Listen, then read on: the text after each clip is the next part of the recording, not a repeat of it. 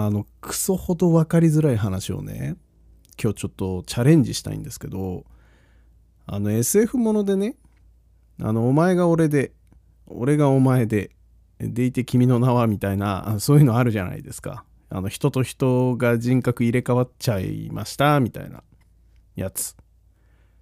で、あれでいつも思うんですけど、あの、入れ替わるんじゃなくて、その、そいつの精神の後ろ側に回ってみたいって思うことありません？もう、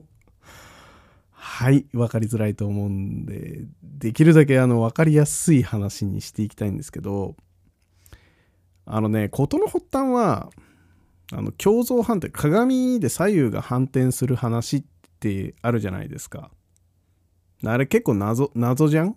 確か謎なはずなんですよ。あの、解き明かしたっていうふうに言っている人はまあ、幾人かいるんですけど、まあ、依然謎なのではっていうふうに言われているやつ。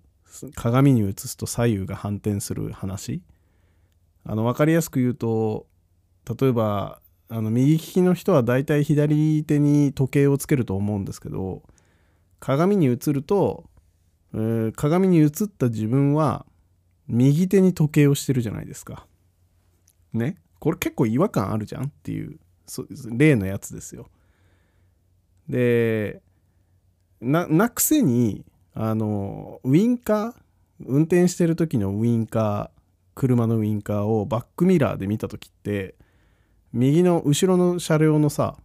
右ウインカーがチッカチッカって光ったらあああいつ右に行くんだなってすぐわかるじゃんでもえっ、ー、とその車のウインカーは実あの鏡上は左のウインカーが光ってるじゃん。ここれですよこれ。このこの現象が謎らしいっていうね。まあ小賢しい議題があるんですよ。なんかもう雲仙年と人間が議論し尽くしてるらしいんですけど。なんかそういうその共造反転についてなんか随分昔にあなかなか面白いテーマだなと思って調べてた時に、まあ、結論なんかごちゃごちゃしてよくわかんねえやっていうふうに思ったんだけどあの文字の反転だけは明確に誰がどう見ても左右反転だって言えるんですよ。さっき言ったあの時計の例とかはあのあんま気づかないじゃん。ウインカーの例もあんま気づかないじゃん。右は右だろうとか。あの右手に時計していて、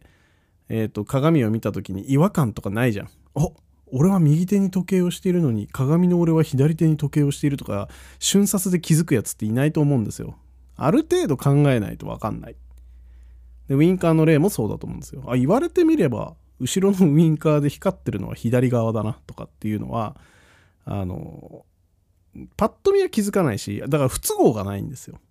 鏡を見ていても。左右が反転していても。まあだけど、文字は、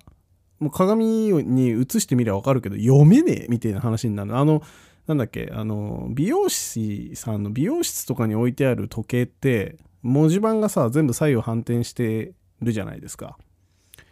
あれとかも、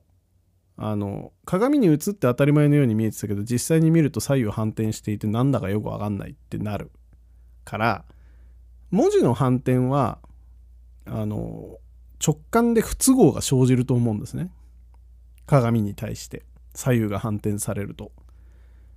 でこれについてあなんか不思議だなっていうふうに思ってたんですよ。で結論としてはあの要は文字を紙に書いてそれをこうペラッとひっくり返して後ろ側から裏側から回ってみると鏡で見た文字と、まあ、同じになるんですね。読めないみたいなやつ。左右が反転してて。で、これなんですよ。僕が、あの、すごく今日話したいことっていうのは、あの、要は、文字っていうのは、大体向かい合ってるじゃないですか。あの、何が言いたいかっていうと、例えばその時計を右手にしたのにあの鏡上は左手になっている問題っていうのはあの人間ってあの向かい合うだけじゃなくてその後ろから見ることもあるじゃん。で車もそうじゃん。車に相対することもあれば車の後ろ側に立つこともあるじゃん。だから右だの左だのっていうものに対してまあ割とそれが左右反転してようとなんだろうとこなれてるっていうふうに思うんだけど文字はほとんどこう相対してるじゃないですか向き合うシーンでしかほぼ出会ってない後ろ側から文字を見ることっていうのはほとんどないからその鏡に映ったものは裏側から見ていることになっていてそれだと困るっていう現象だと僕は理解してるんですよ。だから、まあ、ちょっと前に話したことがあるかもしれないけど子供は割とあの文字についてあの鏡文字を書きやすいんですけど3歳児4歳児とかそのぐらいの文字に全く慣れてない子供っていうのはあえて鏡文字に左右反転した文字をよく書くんですよ。死の向きが逆だったりとか。あれは多分彼らはそんなに文字と相対して向き合っていないから結構紙の後ろ側から見るとか裏側から回って見ることっていうのを容易に想像して左右が反転になるんじゃないの？みたいな風に思っていて。でもずっと慣れていくとほとんど文字っていうものは紙に向かって書くものだし紙に書かれたものを向かって読むものだから裏側に回ったことがないっていう経験がその鏡の文字の問題を引き起こしているのではとかっていうふうに思ってるんですよ僕は。仮説ですけど当たり前ですが。でこの後ろに回るっていう考え方。だからあえて言うと普通に生活していたら向き合ったことしかないもの。つまり裏から見たことがないものについて今日はね 見たくねっていう話をちょっとしていきたいと思ってございます。毎週金土日初。そろそろやめたいラジオの方ぜひぜひお聴きください。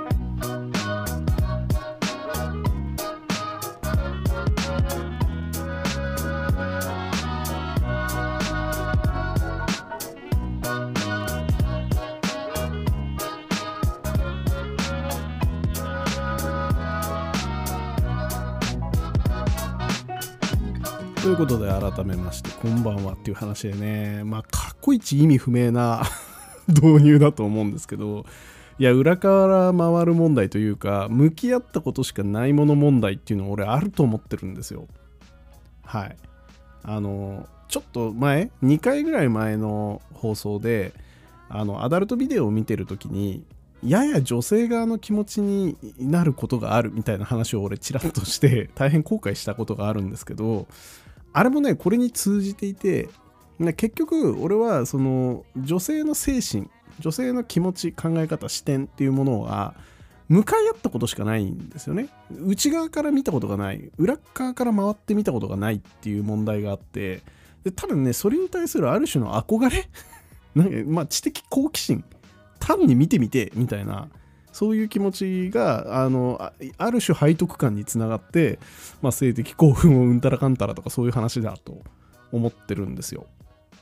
であの冒頭話したあの SF の話であの俺とお前が入れ替わるみたいな話ってその丸ごと俺の精神が向こうの体に宿ることに大して興味はないのね。それなんかフィジカルが変わるだけでしょみたいな。そういう話なんで。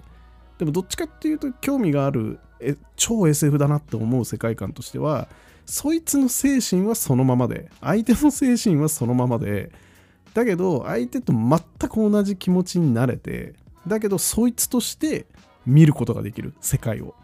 っていうのに憧れがないですか？皆さん。裏から見たことがないものについてちょっと裏から見てみることでドキドキしません？だってさあの文字の話鏡に映った文字の話って鏡に映った文字の新鮮さたるや尋常じゃないと思うのね。俺あの余裕がある人はなんか文字を書いて鏡の前に立ってごらんなさいな。マジで見たことのない文字列が並んでなんかドキドキするんですよ。なんか不思議なもなんかこなれた日本語を書いたはずなのにちょっと裏から見ただけでこんなにも世界は違うの？みたいな気持ちに、まあ、なれるわけですよ。でそれと同じで俺はその人の気持ちっていうものは相対したことしかないのね。向き合ったことしかない。文字と同じように。後ろ側から一度も見たことがないものだからまあ要はクオリアとかわかんないけど意識の問題としてそいつの意識を後ろ側から見るっていう話をなんとかできないかなみたいな。気持ちがもうムクムクあるんですよ。これあの例えばねあの人間だけじゃなくてもよくってコンピューターとかもそうで俺なんかねそういう癖があるのかどうかわかんないけどその相手側の気持ちに立って考えましょうみたいな生優しい世界の話をしてるんじゃないんですよなんか相手側の気持ちに立つっていうことはそいつの代わりに俺がみたいな話やん？そうじゃなくてそいつの中に入り込む話だからそのコンピューターとかも常に相対しているものだと思うんだけど俺中に入りたいっていう気持ちになっちゃうんだよね。コンピューターはコンピューターのままパソコンはパソコンあのプログラミングはプログラミングシステムはシステムのまま存在していてその動きをな内側から感覚としてなんか覗いてみた時にあこういう風に見えるんだって初めてねそこで軽眼があると思うんですよ。あれ、まあ、これねまた共感をいただけるかどうか全く自信はないんですけど一一度、ま、だから分かりやすいのはやっぱアダルトビデオかな。で、まあ、女性側の気持ち、まあ、その異性側の気持ちにあの自分を置き換えることって多分不可能だと思うんです。自分が女性になったらとか意味不明だと思うんだけど女性は女性のままでその後ろ側からこの姫事を見てみるっていうのは一番分かりやすいプラクティスだと。何のプラクティスか分かんないけどだと思うので、まあ、ぜひねあの裏から見たことがないなっていうものを発見したらそいつを裏から見たらどんな世界が広がってるんだろうっていうことを妄想してみることをちょっとお勧めておいてまさかの11分話せたんでこれについてまた明日も撮っていこうと思ってございますんでよろしくお願いします。じゃあまた。